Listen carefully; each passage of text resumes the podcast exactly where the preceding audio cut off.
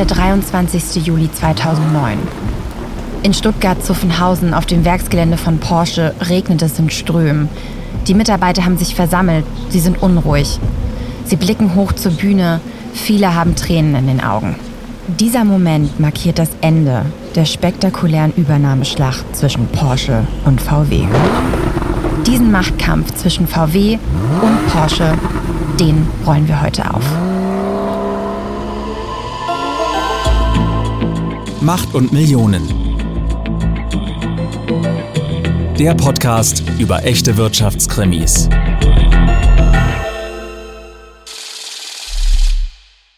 Hallo und herzlich willkommen zu einer neuen Folge von Macht und Millionen. Ich bin wie immer Solveig Gode, Wirtschaftsredakteurin bei Business Insider und ich sitze hier auch wie immer mit Kajan Özgens, dem Chefredakteur von Business Insider und meinem Podcastpartner. Hallo Kajan. Hallo Solveig. Das ist ja jetzt schon Folge 38. Wir nähern uns langsam dem Staffelende. Ja, und heute haben wir aber eine ganz spannende Folge. Aber bevor wir darauf eingehen, muss ich sagen, ich bin ja sehr froh über unsere Hörerinnen und Hörer. Also erstmal bekommen wir immer so ein positives Feedback, aber die merken auch sofort, wenn wir einen Fehler machen. Und letztes Mal ist mir ein großer geografischer Schnitzer unterlaufen. Ja, Kajan hat im letzten Podcast gesagt, dass der äh, kleine Staat Andorra in Italien liegt. Das wissen wir natürlich eigentlich, dass der nicht in Italien liegt, sondern zwischen Frankreich und Spanien. Aber du hast, glaube ich, an einen anderen gedacht. Weil ich habe nämlich an San Marino gedacht. Das liegt ja in Italien, da war ich auch mal.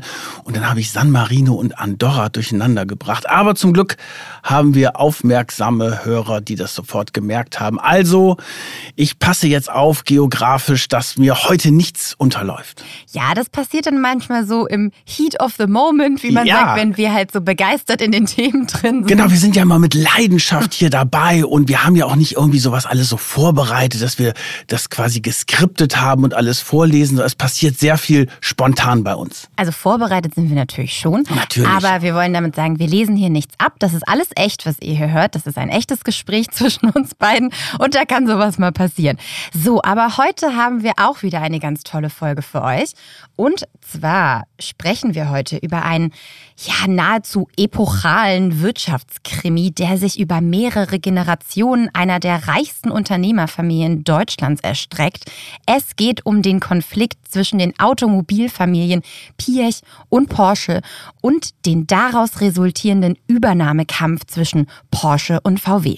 Und das war wirklich eine der spannendsten Geschichten, die ich in meinem journalistischen Leben wirklich mitbekommen habe, weil dieser Übernahmekampf David will Goliath schlucken und am Ende geht's ganz anders aus. Da war wirklich alles drin. Da waren die bekanntesten Automanager Deutschlands dabei, die prominentesten Gewerkschaftsleute, ein Ministerpräsident, der damals der populärste Politiker in Deutschland war, Christian Wulff. Und das war wirklich Machtkampf pur. Und ich habe es ja schon ein paar Mal hier gesagt, ich liebe ja diese Machtkämpfe. Also Autos interessiere ich mich jetzt nicht so dafür. Heute geht's natürlich um Autos, aber dieses wer setzt sich durch, wie werden die Strippen gezogen und das ist wirklich eine der spannendsten Machtkämpfen in der deutschen Nachkriegsgeschichte im Wirtschaftsleben. Es ist vollbracht. Der Sportwagenbauer Porsche ist an der Börse und hat gleich ein Ausrufezeichen gesetzt. Mit einem Erlös von 9,4 Milliarden Euro am Aktienmarkt legt Porsche den bisher zweitgrößten Börsengang in der deutschen Geschichte hin. Und es könnte eigentlich auch gerade nicht aktueller sein. Ihr habt es mit Sicherheit mitbekommen. Porsche ist ja gerade an die Börse gegangen und das war eigentlich der größte Börsengang seit 1996, seit der Telekom-Aktie. Ja. Genau, und er hat auch funktioniert, erstaunlicherweise, weil es ist ja jetzt nicht, sind ja nicht gerade die günstigsten Verhältnisse für und Umstände für Börsengänge. Ja, das wirtschaftliche Klima ist ja gerade nicht so gut. Aber die Marke Porsche, und das ist, glaube ich, auch was ganz Wichtiges, das ist natürlich Emotion pur. Das steht für ein Lebensgefühl, das steht für Luxus, für Lifestyle. Und diese Marke hat jetzt unglaublich gezogen und außerdem verdienen ja wirklich sehr, sehr viel Geld damit. Deswegen ist jetzt Porsche nochmal an die Börse gegangen und das hängt aber auch mit der ganzen Familiengeschichte zusammen und das dröseln wir heute auf. Wir steigen jetzt aber in den Fall ein mit einer ja dramatischen Szene für die ganzen Porsche-Mitarbeiter aus dem Jahr 2009. Kaya, nimm uns mal mit nach Stuttgart. Also Stuttgart, Zuffenhausen, das ist die Porsche-Zentrale. Es ist der 23. Juli 2009. Es regnet in Strömen. Tausende Porsche-Mitarbeiter sind dort auf dem Werksgelände versammelt. Und ja, dieses Wetter passt wirklich zu der tristen Stimmung, weil wenige Stunden vorher ist bekannt geworden, dass Porsche nicht den Übernahmekampf gewinnt und VW nicht schlucken kann. Im Gegenteil. Es ist der Tag, an dem feststeht, dass Porsche verloren hat und auch seine Unabhängigkeit verliert. Und es geht auf den Rednerpult Wendelin Wiedeking, der damalige Porsche-Chef. Es sind wirklich emotionale Szenen, weil Wendelin Wiedeking der große Verlierer ist. Er entschuldigt sich auch ein Stück bei seinen Mitarbeitern und dann tritt Wolfgang Porsche, der Enkel des legendären Ferdinand Porsche, an das Rednerpult und er hat wirklich tränenerstickte Stimme. Dort spricht er und spricht auch über diesen Mythos Porsche und da haben wir euch jetzt einen O-Ton mitgebracht. Verlassen Sie sich auf mich. Der Mythos Porsche lebt und wird nie untergehen. Danke. Und dieser Tag markiert den Rücktritt eines der erfolgreichsten Managers der deutschen Automobilbranche. Wendelin Wiedeking hat fast 17 Jahre lang Porsche geleitet und den Autobauer aus Stuttgart zum damals profitabelsten Autohersteller der Welt gemacht. Aber zum Ende seiner Amtszeit hat er Porsche in massive Schwierigkeiten gebracht und dem Konzern letztendlich auch seine Unabhängigkeit genommen. Von 2005 bis 2009 hat er versucht, mit der kleinen Sportwagenmarke den weitaus größeren Autobauer Volkswagen zu übernehmen. Aber wie wir wissen, der Versuch ist kläglich gescheitert und beschäftigte jahrelang Gerichte und Ermittler. Aber wir haben es ja schon angekündigt. Wie hat denn Porsche überhaupt diese Marke aufgebaut, diese Traditionsmarke und letztendlich ja auch das Automobil für die Masse erfunden? Das erzählen wir jetzt und wir gehen jetzt mal zurück in dieser Geschichte, wo alles angefangen hat mit diesem Autopionier Ferdinand Porsche. Ferdinand Porsche war ein Tüftler, ein genialer Techniker, der den Traum hatte, wir gehen zurück in die 20er Jahre, der hatte den Traum, das Auto war ja damals nicht unbedingt ein Massenfortbewegungsmittel, sondern es war wirklich ein ganz kleiner elitärer Kreis, der überhaupt ein Auto gefahren hat. Und er hatte den Traum, ein Auto für jedermann zu machen und ist dann auch immer wieder gescheitert bei verschiedensten Versuchen, hat dann aber sein Konstruktions Büro 1930 aufgebaut und hat dann Anfang der 30er Jahre ein Auto konstruiert, was an, dann später wirklich zum Synonym für den Aufstieg des Autolandes Deutschland geworden ist, nämlich den VW Käfer. Ja, den kenne ich natürlich auch noch. aber das Krasse an der Geschichte ist, dass er dieses Auto konstruiert hat, aber dieses Auto ist nie in seiner Ära als äh, vom Band gelaufen, sondern es war einfach, es kam der Krieg dazwischen, muss man ganz klar sagen. Also Ferdinand Porsche entwickelt diesen VW Käfer und findet einen Verbündeten, nämlich die Nazis. Wir haben dem Konstrukteur Dr. Porsche die denkbar größten Möglichkeiten verschafft. Haben wir auf dieser Grundlage unsere Arbeiten mit dem Ziele begonnen, Ende 1939 den ersten Volkswagen rollen zu lassen. Ist natürlich eine ganz schlimme Zusammenarbeit damals gewesen. Ein dunkler Schatten, der auch auf dieser ganzen Firma liegt. Das ist auch stark aufgearbeitet worden dann später. Ferdinand Porsche wollte diesen Volkswagen bauen, diesen Käfer. Und das kam natürlich bestens in die PR, in die Propaganda Abteilung von den Nazis rein und Adolf Hitler war begeistert davon, dass dieses Auto für die Masse gebaut werden soll und hat dann auch eine ganze Fabrik mitten in Niedersachsen reingebaut, nämlich in Fallersleben hieß das damals, das heißt heute Wolfsburg. Also da wurde der Grundstein gelegt für die heutige VW-Fabrik 1938 erste Bauabschnitt des Volkswagenwerkes geht seiner Vollendung entgegen. Den Arbeitern des Volkswagenwerkes werden die schönsten Pausenräume, Duschanlagen und Sportplätze zur Verfügung stehen, sodass hier nicht nur die technischen Anlagen, sondern auch die soziale Betreuung der Belegschaft einzigartig in der Welt sein werden. Warum eigentlich da? Weil Porsche kommt ja eigentlich aus Stuttgart, oder? Ja, die wollten ein großes Areal haben mitten in Deutschland, wo sie sich dann auch erweitern konnten. Und da war halt damals nichts. Das wurde mhm. quasi auf der grünen Wiese gebaut und dort sollten dann die VW Käfers vom Band laufen für die Deutschen. Aber es kam was dazwischen, nämlich der Krieg. Und der VW Käfer wurde dort nicht gebaut, jedenfalls nicht zu diesem Zeitpunkt, sondern die Familie Porsche hat dann dort, äh, das war wirklich ein Familienunternehmen zu dem Zeitpunkt schon, die haben dann Kriegsgeräte gebaut für die Nazis. Es wurden Zwangsarbeiter eingesetzt, wirklich ein ganz, ganz dunkles Kapitel. Und Ferdinand Porsche, der geniale Tüftler, der als unpolitisch galt. Deswegen hat man im Nachhinein gesagt, na ja, dem war es eigentlich egal, wer ihn quasi promotet und gefördert hat. Aber natürlich war das nicht egal, weil er hat gemeinsame Sache mit den Nazis gemacht, hat die Zwangsarbeiter eingesetzt. Und das muss man auch mal ganz klar sagen. Das hat die Familie dann auch immer nur so Stück für Stück preisgegeben später. So, und dann nach dem Kriegsende startet ja aber wirklich VW, wie wir es eigentlich kennen, und der Käfer läuft erstmals vom Band. Der Ferdinand Porsche ist dann nach dem Krieg ins Gefängnis gegangen, saß zwei Jahre ein und hat sich auch davon nie so richtig erholt. Er ist dann auch schon 1951 relativ früh gestorben, aber der VW Käfer ist dann ja noch vom Band gelaufen.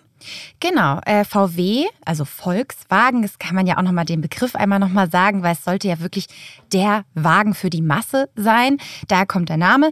Wird verstaatlicht, aber die Familie von Ferdinand Porsche, die dürfen das geistige Eigentum an dem Auto behalten und bekommen für jeden Käfer, der dann vom Band rollt, 5 D-Mark. Ja, was dann natürlich später ein riesen Geschäft für alle geworden ist. Und die britische Militärregierung damals, die hat halt gesagt, okay, so etwas darf nie wieder passieren, dass ein Unternehmen so agiert und haben dann darauf geachtet, dass es erstens verstaatlicht wird und dass da auch keiner im Endeffekt äh, eine, wieder eine Herrschaft über Volkswagen so ausüben kann. Also die Briten haben da sehr viel gemacht. Es gab ja auch die Diskussion damals, ob man nicht das ganze Werk auch abmontiert mhm. und nach England bringt und so weiter. Aber man hat sich durchgesetzt und der Käfer ist dann vom Band gelaufen, ist zu einer riesen Erfolgsgeschichte geworden und hat dafür gesorgt, dass bei der Familie Porsche wirklich die Kasse klingelt. So, und jetzt kommen wir nochmal zu der Familie. Wir gehen jetzt gleich nochmal einen kleinen Schritt zurück, weil dieser geniale Autotüftler Ferdinand Porsche,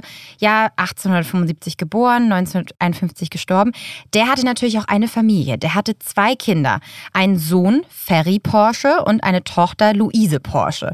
Und da war es schon so ein kleiner Konkurrenzkampf zwischen den beiden, weil es ging ja darum, wer ist quasi das Lieblingskind und wer übernimmt dann später auch die Führung im Unternehmen. Das ist ganz interessant, weil das ist eigentlich quasi die Wurzel für diese ganzen späteren, jahrzehntelangen Familienauseinandersetzungen, weil Ferry und Luise waren total konkurrierende Kinder. Sie hatten dann beide auch vier Kinder jeweils.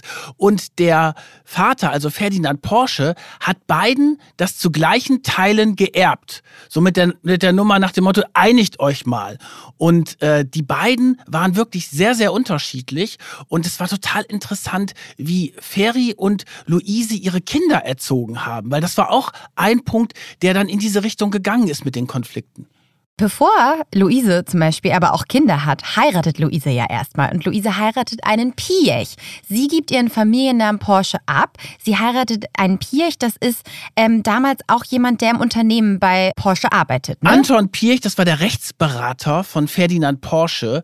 Und äh, dadurch ist überhaupt diese Geschichte entstanden mit den Familien Porsche und Piech. Luise Piech hat jetzt diese vier Kinder und die ist total auf Leistung aus. Die Kinder müssen Leistung bringen. Und da gibt es zum Beispiel diese wunderbare Anekdote, dass es hieß, nur wer gute Leistungen zum Beispiel in der Schule bringt, der darf dann beim Mittagessen neben ihr sitzen, also auf dem Ehrenplatz. Wahnsinn, was das für einen Druck ausgelöst haben muss zwischen den Kindern. Und bei den Porsches, Ferry Porsche, ganz anders.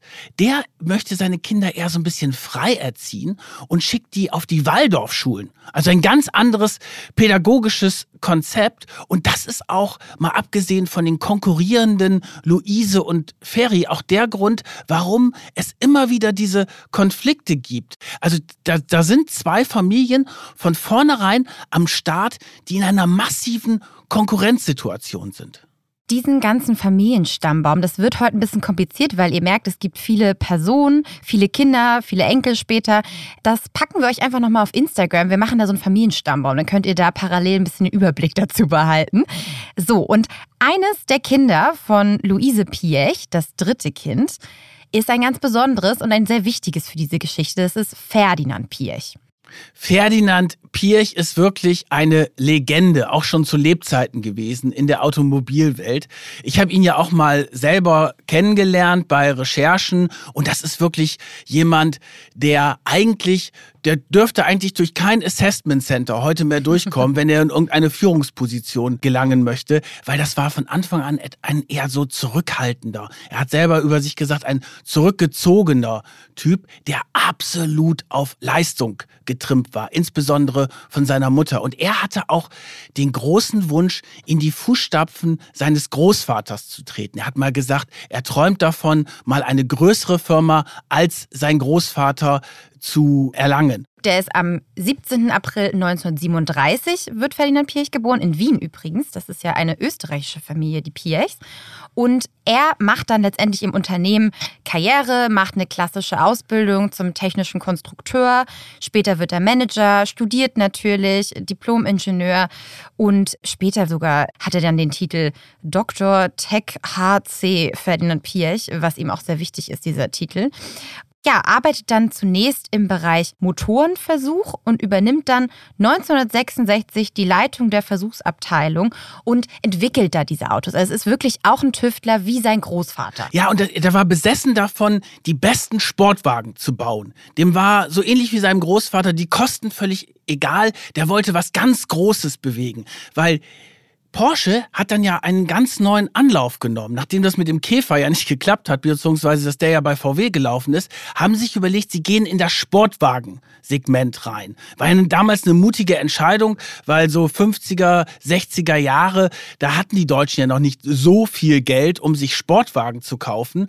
Und da war, hat Ferdinand Pirch gesagt, es ist total wichtig, wir müssen ein Image aufbauen. Wir müssen eine Marke aufbauen, wo die Leute das Gefühl haben, wow, das ist der tollste, coolste Sportwagen ever. Und da waren diese 24-Stunden-Rennen von Le Mans ganz wichtig. Das war quasi der, die Vorläufergeschichte zur heutigen Formel 1. Und Ferdinand Pirch, dieser Ingenieur, wirklich begnadeter Ingenieur, hat dann einen Porsche 917 gebaut. Riesenkostenexplosion. Die Familie hatte schon Angst, dass das Unternehmen das überhaupt äh, übersteht. Und mit diesem Porsche 917 hat er dann 1970 das Rennen von Le Mans gewonnen. Und das war quasi die Geburtsstunde von der Marke und dem Mythos Porsche, weil jetzt war plötzlich auf der ganzen Welt klar, das ist ein genialer Sportwagen. Das ist eine kultige Marke und die gewinnen auch noch die Rennen. Das ist quasi der beste Sportwagen der Welt und damit war eigentlich die Marke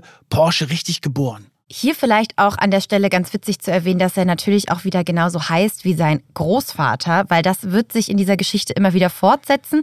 Die Kinder, Enkel werden immer alle irgendwie Ferdinand genannt, weil damit natürlich auch jeder signalisieren will, mein Sohn hat jetzt hier den Anspruch auf die Führung im Unternehmen, weil darum geht es ja. Sie streiten sich ja immer noch dieser Konflikt, der von den Eltern Ferry und Luise nicht gelöst wurde, weil es ja immer 50-50 war, wurde, wird jetzt weitergegeben an die Generation von Ferdinand Piech und der hat für sich auserkoren, dass er auf jeden Fall der Chef ist.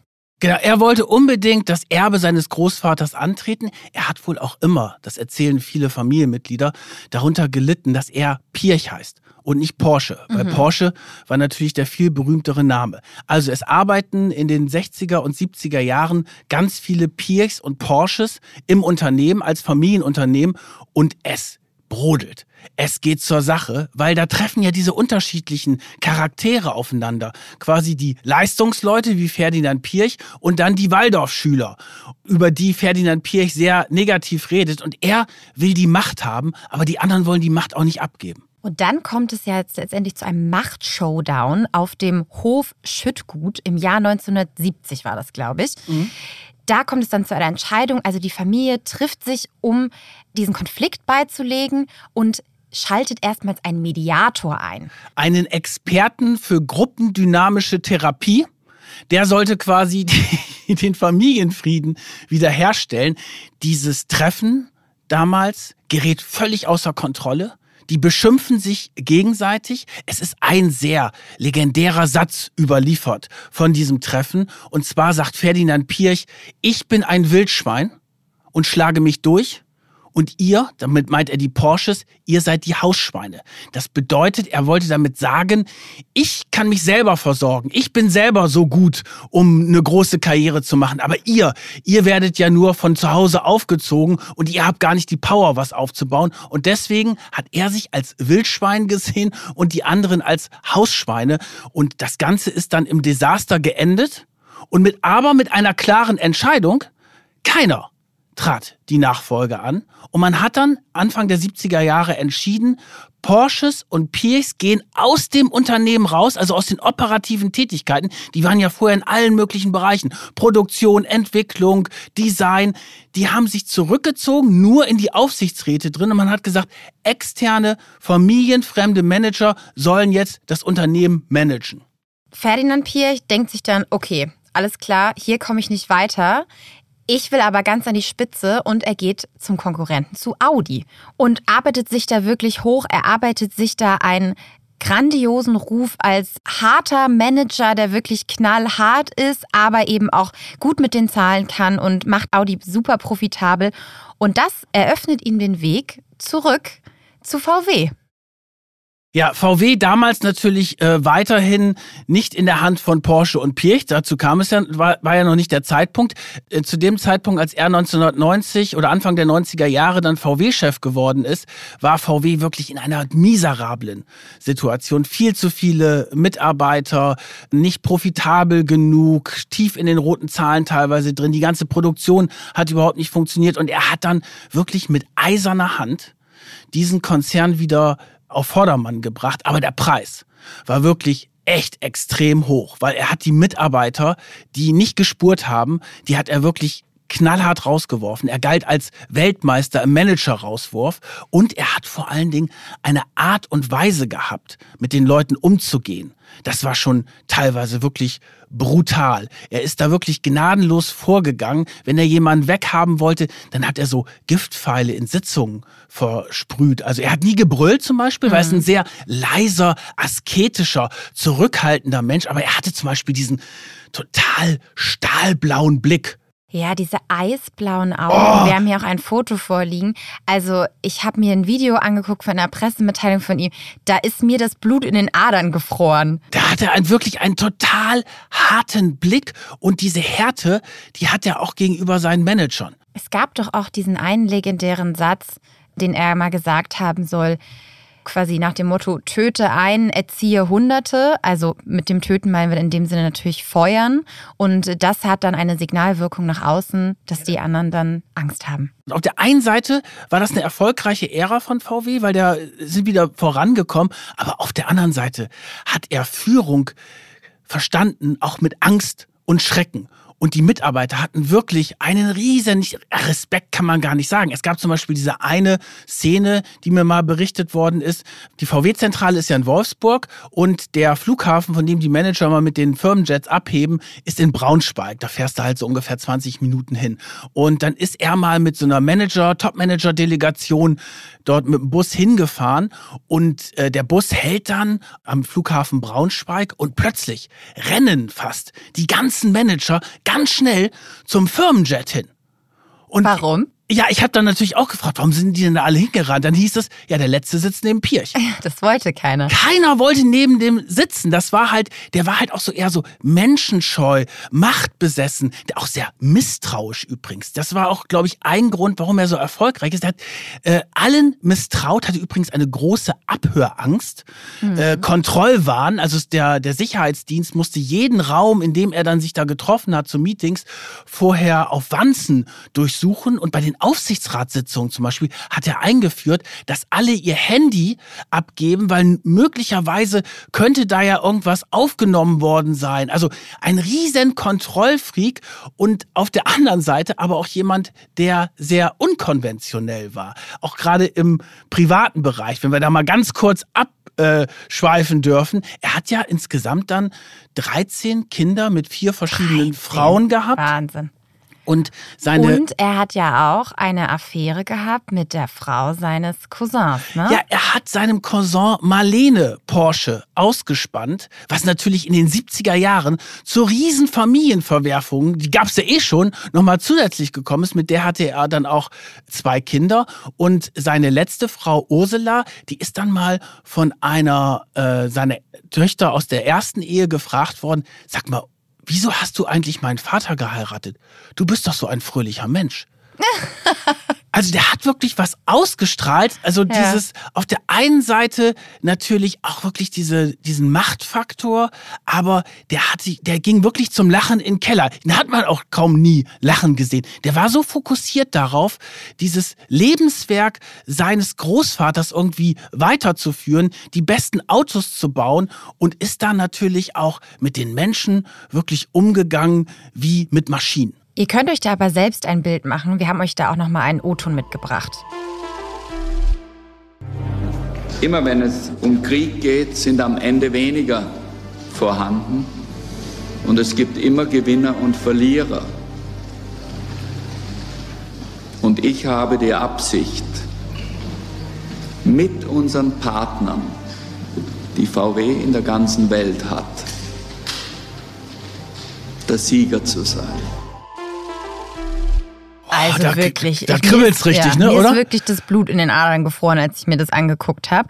Und dieses Klima der Angst, das er damit erzeugt hat, ja, das sorgt halt dafür, dass alle Mitarbeiter, die da bei VW arbeiten, eigentlich nur noch man sagt keine Führungskräfte mehr sind, sondern nur noch Ausführungskräfte, hat man damals gesagt. Also die wirklich einfach nur noch Befehle ausführen, weil so eine Riesenangst vor Ferdinand Piech herrscht. Und er hat auch so eine kriegerische Sprache da reingebracht. Ja, er und spricht ja auch wirklich von Krieg. Er sagt ja am Anfang, Krieg ist wenn. Und damit hat er eigentlich auch dieses Unternehmen von der Kultur so geprägt, dass das bis heute durchhält. Also das mhm. ist ja immer noch sehr hierarchisch aufgebaut. Ich habe jetzt jemanden getroffen, der hat mir gesagt, bis heute hast du eigentlich so ein toxisches Arbeitsklima da, wo du immer Angst hast, dass du irgendwie entsorgt wirst. Also mhm. da hat Ferdinand Pirch wirklich ganze Arbeit geleistet.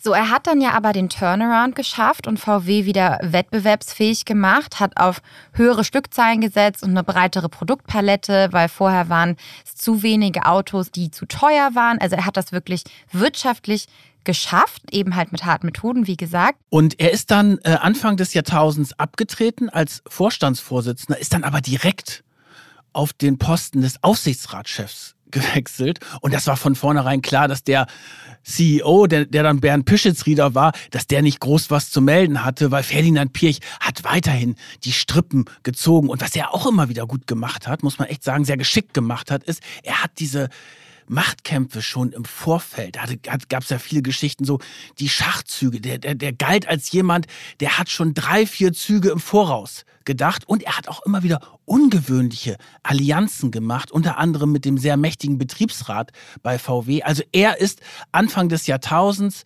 ist er mächtiger Aufsichtsratschef bei VW und hat alle Strippen in der Hand. Es gibt aber auch einen starken Gegenspieler, den er hat, und zwar bei Porsche. Der hat einen ganz eigenen Plan und das ist Wendelin Wiedeking. Den stellen wir jetzt einmal vor. Wer ist das?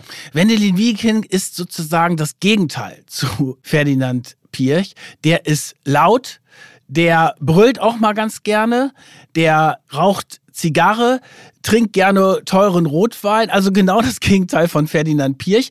Und der ist eigentlich mehr so der Produktionsexperte. Der ist Anfang der 90er Jahre zu Porsche geholt worden, weil wir haben ja gerade gesagt, es sind dann familienfremde Manager in die Führung von Porsche geholt worden. Und das hat aber eine Zeit lang auch nicht so gut funktioniert. Und Anfang der 90er Jahre war diese Sportwagen-Ikone Porsche plötzlich unter einem massiven Druck und es drohte wirklich quasi der Ruin von Porsche.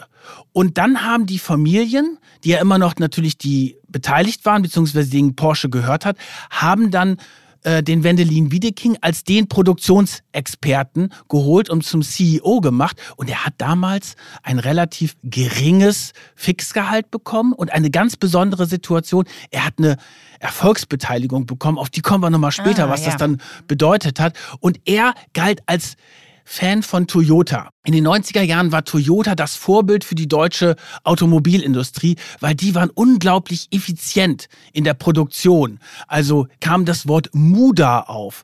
Was Muda, Muda ist das japanische Wort für Verschwendung und Wiedeking war ein totaler Muda-Freak. Also da durfte keine Verschwendung in diesem Produktionsprozess sein, dass wirklich ein Rad ins andere geht und dass es so schlank und effizient aufgebaut ist, dass du natürlich dann möglichst wenig Zeit für die Produktion des Autos brauchst, natürlich gleichzeitig bei hoher Qualität. Und das war eigentlich sein hauptsächliches Verdienst, dass er diese Produktion so gestaltet hat, dass das so kostengünstig war. Und er hat es dann wirklich geschafft, Porsche zum profitabelsten Autohersteller der Welt zu machen. Und, und unter anderem durch das Toyota-Prinzip Muda. 93 wird er Vorstandsvorsitzender und wird insgesamt 17 Jahre an der Spitze von Porsche stehen. Ja, sein Vertrauter bei Porsche ist übrigens der Cousin von Ferdinand Piech, oder? Wolfgang Porsche. Wolfgang Porsche, das ist quasi der Gegenspieler von Ferdinand Pirch. Das ist ein Waldorf-Schüler, haben wir ja vorhin schon mal drüber gesprochen. Aus Ferdinands Sicht natürlich viel zu weich. Aber Wolfgang Porsche und Wiedeking waren ein total enges Duo. Der hat ihm auch total vertraut. Und dann ist 2005 ein ganz besonderer Plan geschmiedet worden. Das ist jetzt der große Coup. Wiedeking und der Finanzchef von Porsche, Holger Hertha, die planen, mit Porsche bei VW einzusteigen. Und zwar sichern sie sich zunächst erstmal 20 Prozent der VW-Stammaktien für 3,5 Milliarden Euro. Das ist erstmal irgendwie, ja, wie wurde das damals wahrgenommen, als dieser erste Schritt war? Du hast das damals ja miterlebt. Das war natürlich eine super Nachricht, übrigens ärgerlicherweise vom Spiegel. Ich war ja damals bei Focus, habe auch schon viel über VW berichtet, weil es war ungefähr ja die gleiche Zeit, als diese große Betriebsratsaffäre mit den Sex- und Lustreisen hochgekommen ist. Wozu wir auch eine Folge haben. Ja, und dann im Herbst 2005 kommt der Spiegel mit der Exklusivnachricht raus, dass Porsche bei VW einsteigt mit 20 Prozent. Und das war erstmal eine gute Nachricht, so wurde sie aufgenommen in Wolfsburg, weil Porsche war so eine Art weißer Ritter, sagt man in der Wirtschaftswelt, wenn da jemand kommt, der quasi als guter Investor wahrgenommen wird, weil es da gab damals auch schon sehr viele Gerüchte, dass andere Autounternehmen bei VW einsteigen wollen. Daimler zum Beispiel, da gab es Überlegungen mit einer sogenannten Überkreuzbeteiligung. Und Ford, der US-Autobauer, hatte auch Interesse an einem Einstieg bei VW angedeutet. Also VW war damals vom Börsenkurs auch relativ niedrig. Die lagen ungefähr bei 45 Euro. Und deswegen galten sie auch so ein Stück als Übernahmekandidat. Und deswegen war man erstmal froh, dass Porsche eingestiegen ist, weil das waren ja quasi die Freunde, in Oder die Anführungsstrichen. Familie eigentlich auch noch. Ja, aber auch, weil die hatten auch gemeinsame Projekte. Also wir kennen ja zum Beispiel den Porsche Cayenne. Das war ein unglaubliches Erfolgsmodell bis heute ja, so ein Suff von Porsche. Ein SUV. ein SUV. Und den hat man zusammen mit VW entwickelt, weil Ach, das wusste ich auch nicht. ja, aber der VW Pendant ist der Touareg. Ah ja, klar. So, und die haben das zusammen entwickelt. Da hat übrigens VW den Großteil der Entwicklungskosten bezahlt. Für Porsche war das super. Und die haben das dann unter dem Cayenne gemacht. Dadurch, dass sie die Marke Porsche haben, hat das dann auch ungefähr 20.000, 30.000 Euro mehr gekostet pro Fahrzeug, weil du natürlich die exklusivere Marke hattest. Porsche hatte sehr viele gemeinsame Projekte, insbesondere Cayenne und Touareg mit VW und hatte natürlich Angst wenn da jetzt jemand anderes reinkommt bei VW, dass die diese lukrativen Kooperationsmodelle stoppen würden. Und deswegen war es erstmal gut, dass sie reingegangen sind. Und VW war auch am Anfang total froh, weil sie gesagt haben, okay, jetzt ist erstmal Ruhe im Karton, jetzt haben die 20 Prozent. Der zweite große Aktionär zu dem Zeitpunkt, das Land Niedersachsen, mit ebenfalls roundabout 20 Prozent. Und auch Wulff, der damalige Ministerpräsident von Niedersachsen, empfand den Einstieg von Porsche auch gut. Also am Anfang fanden es alle eigentlich toll, dass Porsche bei VW einsteigt. Und dann nähern sich ja langsam die Gerüchte, dass Porsche vielleicht ein bisschen andere Pläne hätte, als einfach nur mit 20 Prozent einzusteigen, sondern eigentlich VW zu übernehmen. Am, am Anfang war es noch nicht klar, dass es eine wirkliche, eine richtige Übernahmegeschichte gab. Porsche hat es natürlich von Anfang an geplant. Ich hatte damals auch viele Geschichten recherchiert dazu und es deutete sich immer mehr an, dass da mehr dahinter steckt, als nur mit 20 Prozent reinzugehen, sondern die wollten wirklich VW übernehmen. Dann, ich weiß noch, ich habe da mal eine Geschichte gemacht, dass die über 50, teilweise sogar auf 75 Prozent gehen wollten. Das wurde dann erstmal alles total dementiert. Aber ich hatte damals relativ gute Quellen und die haben mir gesagt, nein, es geht im Endeffekt darum, dass Porsche da einsteigt und den Laden übernimmt und dann bis auf 75 Prozent hochgeht. Warum 75 Prozent? Dann kannst du einen sogenannten Gewinnabführungs- und Beherrschungsvertrag machen und hast quasi Zugriff auf die gesamte Kasse von VW. Dieses Szenario war am Anfang nur theoretisch, offiziell noch nicht, aber dann deutete sich immer mehr an, dass es Porsche ernst meint mit der VW-Übernahme. Dann macht ja Wiedeking aber einen fatalen Fehler. Ne? Das ist dann im Jahr 2007.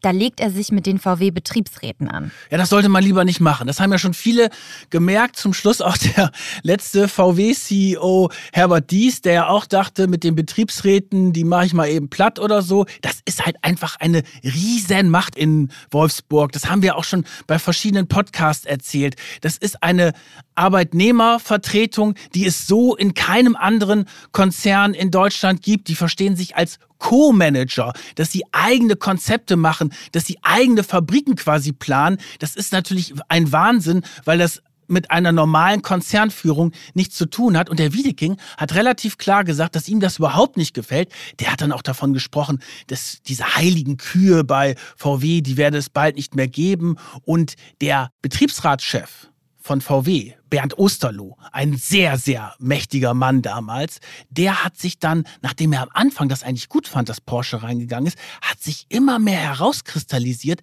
dass er gemerkt hat, okay, der Wiedeking, der will hier nicht nur die Macht übernehmen, der will auch unser System VW beenden, weil dieses System VW beruht natürlich darauf, dass die Betriebsräte ein sehr starkes Mitspracherecht haben, also einen sehr großen Einfluss haben. Und er hat dann den Wiedeking angefangen zu bekämpfen. Und er hat dann gesagt, Volkswagen braucht Porsche nicht, Porsche braucht aber Volkswagen. Er hat dann sogar später davon gesprochen, dass die Porsche-Manager Dilettanten und arrogante Neureiche wären. Es gab plötzlich Demonstrationen in Wolfsburg gegen Wiedeking, weil Wiedeking hat einen zweiten großen Fehler gemacht. Ja, das war im Jahr 2008. Ne? Da will er dieses ominöse VW-Gesetz kippen. Ja, das VW-Gesetz, was die Briten damals eingeführt haben, weil sie gesagt haben, VW soll besonders geschützt werden und kein Aktionär, auch wenn er so viele Aktien hat, soll mehr als 20 Prozent Stimmrechte haben. Und Niedersachsen hat eigentlich immer die Sperrminorität.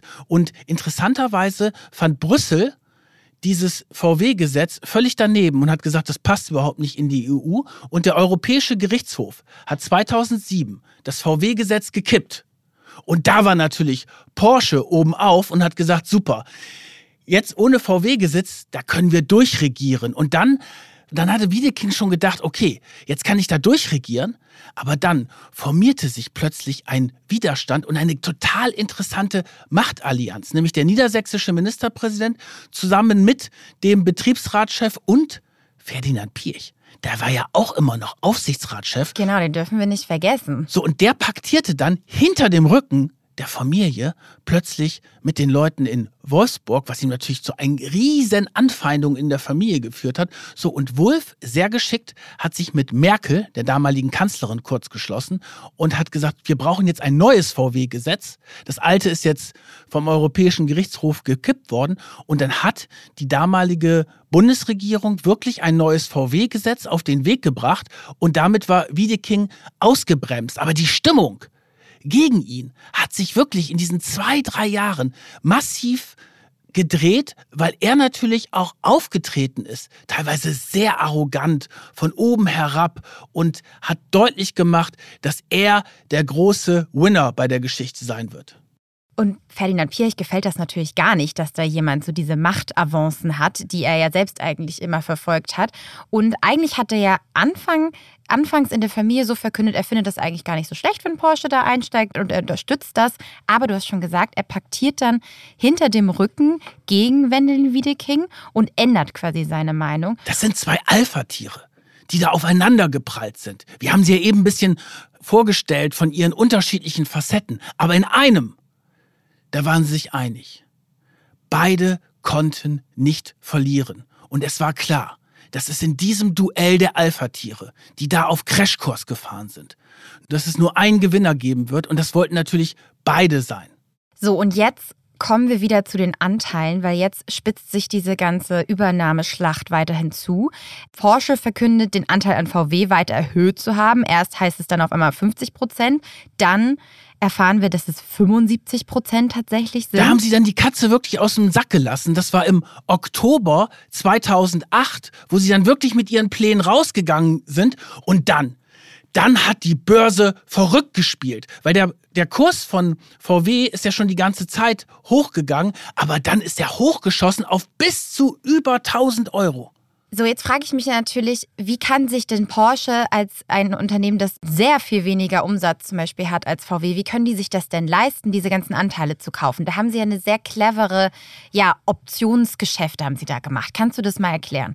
Also das war von vornherein ein wirklich kompliziertes Geflecht, aber es ist eigentlich ein, eine Wette gewesen, die Porsche eingegangen ist mit den Banken. Also diese Optionsgeschäfte laufen so ab, dass du einen Basiswert hast und mit einer Bank vereinbarst über eine bestimmte Laufzeit und dann wird das entweder fällig, dann gewinnst du oder dann verlierst du. Also wenn der Börsenkurs über diesem Basiswert ist, dann gewinnst du und streichst die Differenz ein.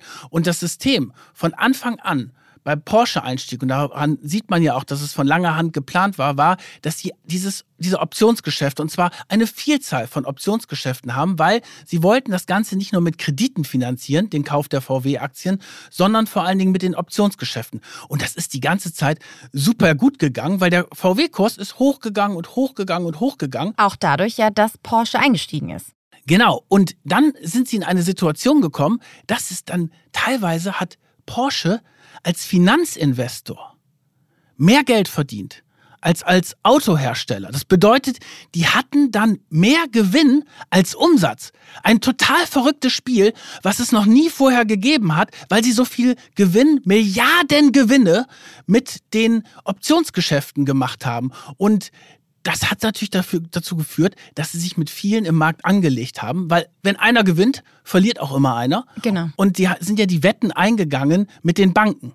Und deswegen waren die Banken stinke sauer auf Porsche, weil sie natürlich sehr viel Geld verloren haben. Und dann kam es in dieser Situation, von der wir eben gerade gesprochen haben, im Oktober 2008, wo die Börse verrückt gespielt hat. Da haben sie dann gesagt, okay, wir gehen jetzt auf 75 Prozent hoch, haben aber schon 42 Prozent. Oh, Land Niedersachsen hat ja auch 20 Prozent. Da gibt es ja kaum noch Aktien auf dem Markt. Und es gab ja viele, die haben auf einen sinkenden VW-Kurs gewettet. Warum? Ja, weil sie davon ausgegangen sind, dass irgendwann der Kurs runtergeht mhm. und zum Beispiel hier dieser äh, Ratio-Farm Merkel, der genau. Merkel, der hatte ja. doch mehrere hundert Millionen damit verloren, weil das ist halt Genau, die Zockerei weil, stimmt, weil der, der, auf das Sinken des äh, VW-Aktienkurs gesetzt hatte, richtig. Und da gab es viele und die wollten, mussten jetzt aber plötzlich Aktien haben, damit sie ihre Verluste begrenzen können. Und deswegen gab es in diesen verrückten Tagen damals im Herbst 2008 diese Situation, dass VW auf über 1000 Euro hochgegangen ist und damit das wertvollste Unternehmen der Welt zu dem Zeitpunkt war. Das muss man sich mal vorstellen. Und dass diese, dieser ganze Irrsinn hat auch dazu geführt, dass die Porsche-Manager wahnsinnig viel verdient haben. Weil ich habe ja gerade gesagt, es gab dann mehr Gewinn als Umsatz, weil sie so viel mit den Optionsgeschäften gewonnen haben. Und dann gab es die Situation, dass Wendelin Wiedeking für das Geschäftsjahr 2007, 2008 ein Salär von 100,6 Millionen Euro verdient hat. Wow, das ist nicht der Durchschnitt. 100 Millionen im Jahr hat er verdient, war damals der bestbezahlte und zwar mit Abstand der bestbezahlte Manager der Welt. Und da kam wieder diese Geschichte, die er aus dem Vertrag, die er am Anfang abgeschlossen hat, mit dieser Erfolgsbeteiligung, mhm. wo er nur das kleine Geringe Grundgehalt, genau. aber hohe Erfolgsbeteiligung, wie so eine Provision. Wie quasi. eine Provision. Und von diesen 100 Millionen waren über 50 Millionen aufgrund dieses Passus im Vertrag mit der Gewinnbeteiligung drin. Mhm. Und das war natürlich Irrsinnssummen. Und ich glaube auch, dass die Porsche-Leute zu dem Zeitpunkt ein Stück abgehoben haben und dachten, ja, das läuft ja alles mit den Optionsgeschäften, wir steigern die Anteile, wir verdienen sehr viel Geld, wir sind jetzt auf einem ganz guten Weg. Aber dann gab es die Situation, dass das VW-Gesetz nicht durchgekommen ist und dann gab es vor allen Dingen die Situation, dass die Bankenkrise den Porsche-Plänen einen großen Strich durch die Rechnung gemacht haben. So, also wir befinden uns jetzt in den Jahren 2008, 2009, die Finanzkrise bricht aus und zerstört den Plan von Wendelin Wiedeking und Porsche. Sein Coup platzt letztendlich. Wiedeking hat sich letztendlich verzockt, muss man sagen, weil da sind die Optionsgeschäfte in so einem Krisenjahr natürlich nicht von Vorteil gewesen. Und er brauchte natürlich auch Kredite, um das alles zu finanzieren. Nur mit den Optionsgeschäften ging es nicht. Und die Banken waren natürlich in dieser Zeit nach der Lehman-Pleite in einer völlig anderen Situation, haben diese Kredite nicht so einfach vergeben, waren auch teilweise sauer, weil sie ja sehr viel Geld auch bei den Optionsgeschäften mit Porsche verloren haben.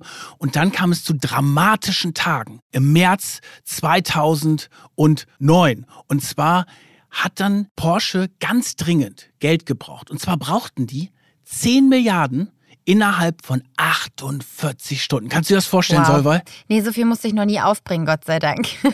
Und jetzt haben natürlich die Gegner von Wiedeking, allen voran Ferdinand Pirch, der sich plötzlich mit dem niedersächsischen Ministerpräsidenten Christian Wulff zusammengetan haben, haben natürlich Morgenluft gewettert und haben gedacht, okay, der Wiedeking hat sich jetzt verzockt, er hatte noch das Rückhalt der meisten Familienmitglieder, insbesondere von Wolfgang Porsche, aber die hatten jetzt natürlich auch Schiss weil die Banken plötzlich im Nacken waren, dann mussten die Familienmitglieder auch als Sicherheit ihr Privateigentum reinschießen, um diese Bankkredite zu bekommen. Und dann hat die LBBW, das ist die Landesbank Baden-Württemberg, die hat dann im letzten Moment kurz bevor Porsche sonst pleite gegangen wäre, noch zwei Milliarden reingeschossen. Damit war Porsche erstmal gerettet. Aber die Machtkonstellation hatte sie jetzt komplett geändert und alle haben auch gesagt, okay, jetzt ist der große Plan der Übernahme erstmal vom Tisch. Aber Wendelin Wiedeking hat nicht aufgegeben und hat dann nochmal versucht, einen Joker aus dem Ärmel zu ziehen. Was war der Joker? Katar. Immer Katar wieder Katar. Katar, Investor wo wir, wieder. Ja. ja. Katar spielt ja immer wieder eine Rolle. Ne, wir erinnern uns auch äh, bei Christian Wulff, der eben ja von Katar, das war doch die Mailbox-Nachricht, da hat er doch gesagt, ich bin gerade auf dem Weg zum Emir. So, und weißt du, warum der Christian Wulff so einen guten Draht zum Emir hatte? Wegen der Übernahmeschlacht mit VW und Porsche damals. Ah, jetzt fällt alles zusammen. Wiedeking ist nach Katar gereist, hat den Emir überzeugt, davon bei Porsche einzusteigen und den Deal dann doch noch irgendwie zu retten. Davon hat Wolf Wind bekommen und mit Merkels Hilfe hatte er dann plötzlich einen Kanal zum Emir aufgebaut, ist nach Katar geflogen, hat sich mit dem Emir getroffen und hat den Deal umgedreht. Dann hat er zum Emir gesagt, pass mal auf, du steigst nicht bei Porsche ein, sondern du steigst bei VW ein ah. und wir drehen jetzt das Ganze um. Und das war im Endeffekt der Gamechanger, wo er den Wiedeking halt auch wirklich ausgepokert hat. Und damit war Wiedeking am Ende und plötzlich ging es nicht mehr darum, dass Porsche VW übernimmt, sondern jetzt war das Szenario da, dass VW Porsche übernimmt. Und das war aber eigentlich eher Christian Wulff oder war das eher im Hintergrund Ferdinand Nein, Pirch? Ferdinand Pirch natürlich ja. auch sehr stark. Der findet ja immer so Machtallianzen. Der hat sich ja ganz lange mit dem Wulff gestritten, weil Wulff hat bei der Betriebsratsaffäre versucht, den Pirch auszuboten und so weiter. Aber dann hat der Pirch, der war dann im Hintergrund tätig und hat das super geschickt gemacht, dass er den Wolf natürlich auch ein Stück benutzt hat, die mhm. Betriebsräte, die Bundesregierung und hat dann Stück für Stück dafür gesorgt, dass dieser Deal in die andere Richtung gedreht wird. 23 Milliarden hatte Porsche ausgegeben, um VW zu schlucken und das Geld ist quasi verloren. VW muss dagegen nur 8 Milliarden für die Übernahme von Porsche zahlen. Das ist quasi ein Schnapper für die. Und es kommt dann wirklich am 23. Juli 2009 zu diesen ja, dramatischen Stunden. Das ist quasi das Finale in dieser Übernahmeschlacht. Wendelin Wiedeking tritt dann auch vor seine Belegschaft in Stuttgart. Wir haben euch da nochmal ein O-Ton mitgebracht. Das war ein sehr emotionaler Moment. Ihr habt das nicht verdient. Ihr habt es nicht verdient, dass der Name Porsche, die Belegschaft irgendwo damit beschädigt wird. Deswegen war für mich klar, wir müssen hier einen Schlussstrich ziehen. Leider.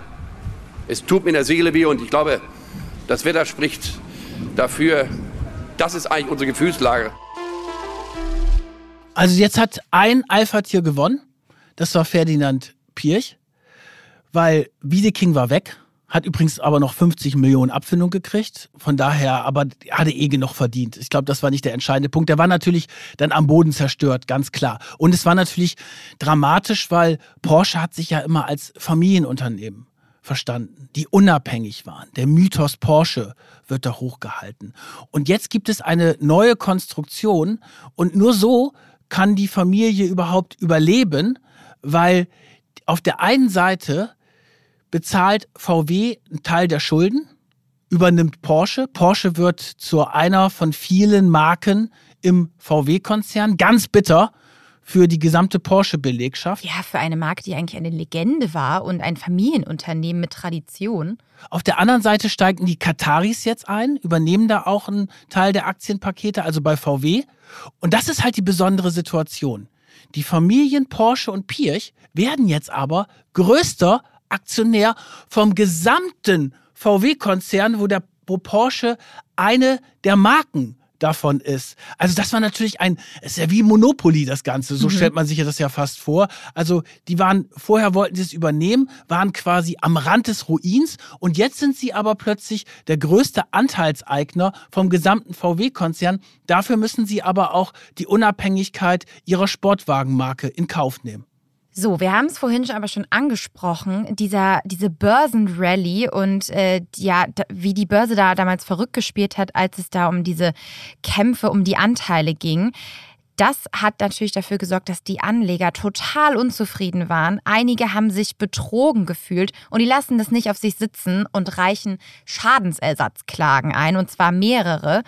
Wir erklären das vielleicht so, du hast es ja schon eigentlich gesagt, viele haben da wirklich sehr viel Geld verloren, weil sie eben auf die sinkenden Kurse gesetzt hatten und der Kurs ja dann doch gestiegen ist, nachdem Porsche quasi erst relativ spät bekannt gegeben hat, was ihre eigentlichen Pläne letztendlich waren. Und die Anleger sagen, sagen, wir fühlen uns da betrogen und es war Marktmanipulation. Das ist der Vorwurf. Da ermittelt dann auch die Staatsanwaltschaft Stuttgart wegen Marktmanipulation, weil sie ja am Ende ihre Pläne nicht richtig offengelegt haben und damit dann halt die Anleger getäuscht haben sollen. Sehr langes Ermittlungsverfahren, sehr komplex. Ich habe mal irgendwann gehört, dass der Wiedeking und auch große Teile der Familien Porsche und Pirch diese ganzen Transaktionen mit den Optionsgeschäften auch nicht so richtig verstanden haben. Ja, echt? Der Finanzvorstand Holger Herter, der ja lange Zeit als Genie galt, nachher dann auch der böse Bube war, aber der war quasi das Superhirn, der Mastermind dahinter und die anderen haben es auch alle nicht so richtig verstanden. Die haben sich einfach immer nur gefreut, dass so viel Geld durch die Optionsgeschäfte reingekommen sind. Also total komplexes Ding und da graben sich jetzt Staatsanwälte rein. Aber es ist echt schwierig, da weiterzukommen. Angeklagt werden dann ja der Finanzchef Holger Herter und Wendelin Wiedeking. Also die werden da wirklich ähm, in die Mangel genommen. Aber es war ein sehr komplexes äh, Verfahren. Also die Ermittlungen haben lange gedauert. Dann hat es lange gedauert, bis die Anklage beim Gericht in Stuttgart zugelassen worden ist. Ja, und dann im Jahr 2015 ist dann Wendelin Wiedeking, musste im Prozess dann dort stehen und äh, angeklagt worden. Natürlich ein dunkles Kapitel in seiner sonst früher so glänzenden Karriere. Also erst hat er den Machtkampf verloren und dann muss er auch noch als ja, mutmaßlicher Straftäter vor Gericht. Ja, also der Imageverlust für ihn war wirklich ähm, phänomenal nach seinem Abtritt und eben durch diese, ja, diesen Prozess. Also er ist danach auch nicht wirklich, konnte sich nicht wirklich davon erholen. Er ist jetzt nicht mehr großer Chef von irgendeinem Wirtschaftsunternehmen gewesen. Er war danach natürlich in ganzen Beteiligungen und sowas dabei. Übrigens auch bei der Signa Holding, beziehungsweise Signa Immobilienfirma von René Benko, der ja auch bei Karstadt Kaufhof. Ja, der ist mit, mit seinen vielen Millionen an verschiedensten Bereichen beteiligt. Seine große letzte Schlacht war, das, war der Gerichtsprozess in Stuttgart, weil er wollte nochmal beweisen, dass er nicht gegen Recht und Gesetz verstoßen hat. Ja, und der Prozess, muss man sagen, am Ende ist auch mit einem Freispruch zu Ende gegangen. Ja, im März 2016 werden Wiedeking und Hertha beide freigesprochen. Die Gerichte urteilen, sie haben keine Beweise für Marktmanipulation finden können. Ja, und die, auch die ganzen Schadensersatzforderungen, genau. die sind ja bisher auch alle gegen eine Wand gelaufen. Da gab es ja viele, viele Prozesse in den letzten zehn Jahren rund um diesen ganzen Übernahmekampf. Einige dauern sogar bis heute noch an. Aber ja, gerade am 30. September wurde gerade erst eine Entscheidung getroffen. Ein Wahnsinn, ne? wie lange sich das hinzieht. Aber es lag natürlich auch daran, dass die so ein großes Rad damals gedreht haben mit diesen ganzen Irrsinnssummen. Und äh, aber Porsche, muss man sagen, hat bisher keinen Prozess verloren und musste bisher noch keinen Schadensersatz zahlen. Genau, also das Gericht jetzt im September hat auch geurteilt, dass es diese Klage auf Schadensersatz zurückweist. Die Kläger hatten da Schadensersatz von 4,9 Milliarden Euro gefordert, also auch wirklich wieder wahnsinnige Summen. Die Anwälte haben hier auch in diesem Fall, glaube ich, mal wieder gewonnen, oder? Weil da ist ja eine Armada von Anwälten Stimmt, genau. natürlich ja, unterwegs ja, gewesen. Porsche hat die besten Anwälte wahrscheinlich gehabt auch. Na, die haben sich natürlich gefreut, dass da in ihrem Interesse geurteilt wurde. Man muss auch sagen, das Urteil da jetzt ähm, aus dem September ist auch noch nicht rechtskräftig. Theoretisch können die Kläger noch zum Bundesgerichtshof gehen, nach Karlsruhe. Ein Wahnsinn ist das. Schauen wir mal, ob sich das noch weiterzieht. Äh, müssen wir vielleicht noch mal eine Folge machen, Karl. Wendelin Wiedeking ist jedenfalls weitgehend von der Bildfläche verschwunden. Ferdinand Pirch, das ist ja jemand, ich muss ja sagen, weil ich ihn ja lange auch begleitet habe, das ist natürlich ein Glücksfall für Journalisten, weil der passt ja in keine Schublade. Dem ist auch jedes Image egal. Ja, der ist spannend zu porträtieren, ne? Super spannende Person, natürlich auch abschreckend teilweise mit seinen ganzen Methoden, die der da angewandt hat. Aber das war natürlich immer, insbesondere nach diesem Übernahmekampf mit Porsche, galt er natürlich als Meister der Machtkämpfe, der auch den Wendelin Wiedeking in die Knie gezwungen hat. Aber dann, im Jahr 2015, verliert er.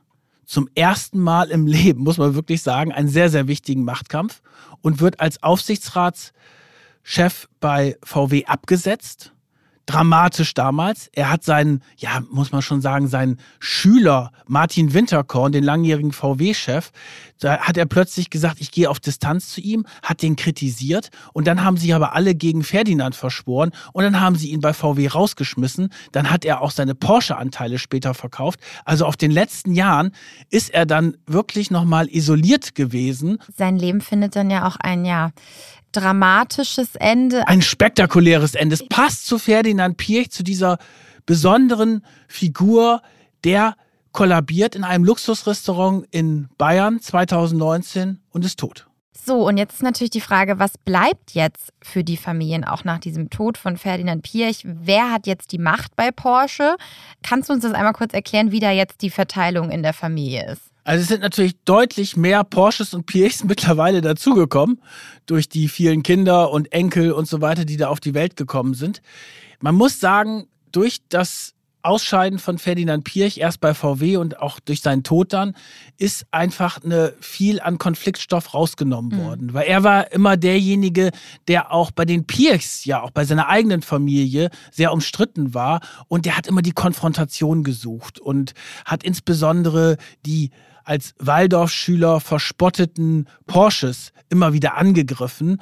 Und äh, dadurch, dass er einfach weg vom Fenster war, war da natürlich eine weniger konfrontative Stimmung. Und heutzutage ist es so, es gibt zwei äh, Familienstämme immer noch. Das sind die Porsches und die Pirchs, die Sprecher der beiden, Wolfgang Porsche und der Michael, Michael Pirch, die haben ein viel entspannteres Verhältnis, geben auch übrigens gemeinsame Interviews. Jetzt ist natürlich die spannende Frage, was ist mit den Generationen danach? Es wird wahrscheinlich nie wieder jemanden geben wie Ferdinand Pirch, wie Ferry Porsche oder wie Ferdinand Porsche, also die drei Großen eigentlich, die in den letzten Jahrzehnten die Geschicke geleitet haben. Also den großen Nachfolger, den sehe ich da in der Familie nicht, weil sie sich ja auch so ein Stück aus dem Unternehmen zurückgezogen haben. Es gibt ja den einen Sohn von Wolfgang Porsche, der jetzt auch mit im Unternehmen, glaube ich, ist. Die lassen sich auch immer zusammen auf Fotos ablichten. Der ist noch relativ jung, der will da jetzt, glaube ich, auch mitmischen. Ja, Ferdinand Pirch hat ja auch davon geträumt, deswegen hat er 13 Kinder zur Welt gebracht, beziehungsweise gezeugt. Der hat davon geträumt, dass er einen Nachfolger hat, der in seine Fußstapfen treten kann. Und, äh, aber er hat unter diesen 13 keinen richtigen gefunden. Also als Vater muss der ähnlich umstritten gewesen sein wie als Topmanager. Also wenig Empathie, persönliche Zuneigung, es ging immer sehr stark auf Leistung. Er hat aber auch keinen richtigen Nachfolger gefunden. Das ist ja oftmals das Problem bei diesen Familien. Ne? Die wollen dann auch jemanden haben, der dann auch die Geschicke weiterführt, das Unternehmen in die nächste Generation führt. Das ist jetzt irgendwie so ein bisschen ausgeblieben. Aber wie gesagt, der große Zoff, diese Linien zwischen den Porsches und den Pirchs, das geht jetzt schon sehr stark zurück. Ich will jetzt nicht von Versöhnung sprechen, aber die ziehen jetzt viel stärker an einem Strang als in den vergangenen Jahrzehnten. Und man muss ja sagen, dass dieser ganze Machtkampf letztendlich sich für sie auch ausgezahlt hat. Denn jetzt hat die Familie ja über die Porsche SE, das ist eine europäische Aktiengesellschaft, die Macht bei Volkswagen und bei Porsche, weil sie ja dadurch, ähm, die haben, glaube ich, einen Stimmenrechtsanteil von 53 Prozent. Ja. Ne? Also sie haben die Mehrheit bei VW und diese Porsche SE, das ist ja schon eine Aktiengesellschaft. Also man, wir haben ja vorhin über den Börsengang gesprochen, das muss man unterscheiden.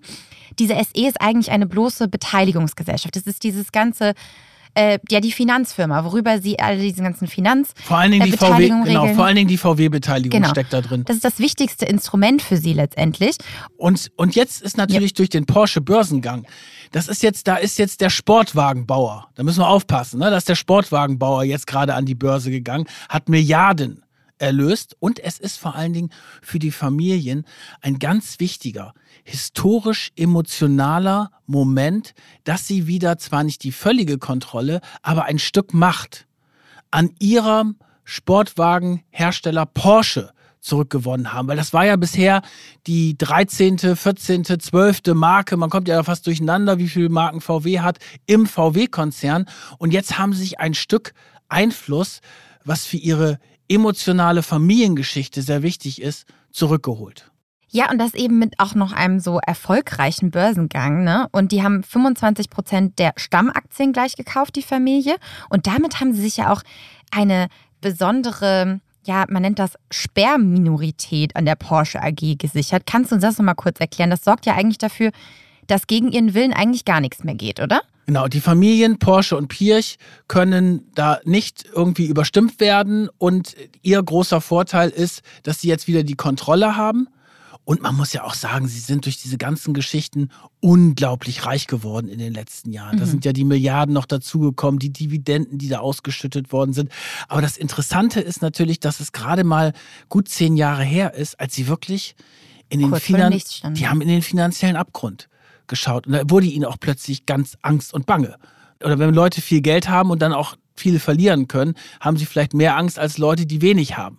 So und von daher ist das jetzt ein Unternehmen, was gut aufgestellt ist. Sie haben auch mit dem Oliver Blume, das ist ja der CEO momentan von Porsche und von VW, der Nachfolger von Herbert Dies. Was du ja auch in der einen Folge vorher gesagt ja, hast. Ja, genau. Und da haben sie auch einen ganz neuen Manager-Typ gefunden, der auch so ausgleichender und versöhnlicher ist. Also der ist quasi das Gegenbild von Ferdinand Pirch. Der kann natürlich auch knallhart sein, so ist es nicht. Aber das ist jetzt einer, der jetzt nicht irgendwie die Leute reihenweise rauswirft. Und ich habe den letztes Jahr bei so einem Chefredakteurstreffen äh, erlebt. Und das ist ganz interessant, weil du da mit mehreren Kollegen zusammenkommst. Das war in Leipzig, da hast du abends dann die Gelegenheit beim Abendessen mit dem sich ein bisschen auszutauschen. Und das ist schon so, der Oliver Blume ist schon so ein Manager-Typ der neuen Generation, der, glaube ich, jetzt auch gerade nachdem Herbert Dies VW jetzt auch ein Stück wieder in ruhigeres Fahrwasser zurückbringt. Aber was ganz interessant war,